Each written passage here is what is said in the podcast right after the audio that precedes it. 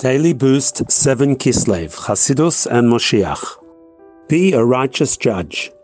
Not according to the sight of his eyes shall he judge, nor shall he rebuke according to the hearing of his ears.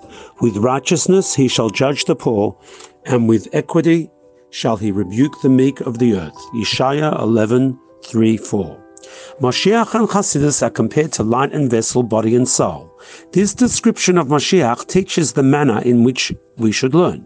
Chassidus and the effect it must have to prepare us for Mashiach.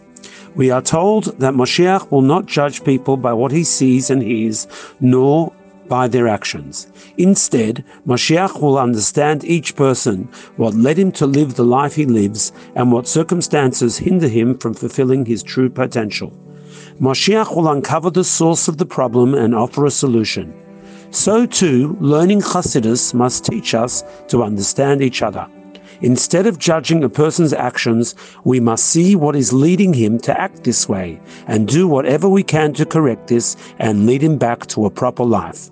In this way, we prepare ourselves and the world for the time when Moshiach will judge righteousness.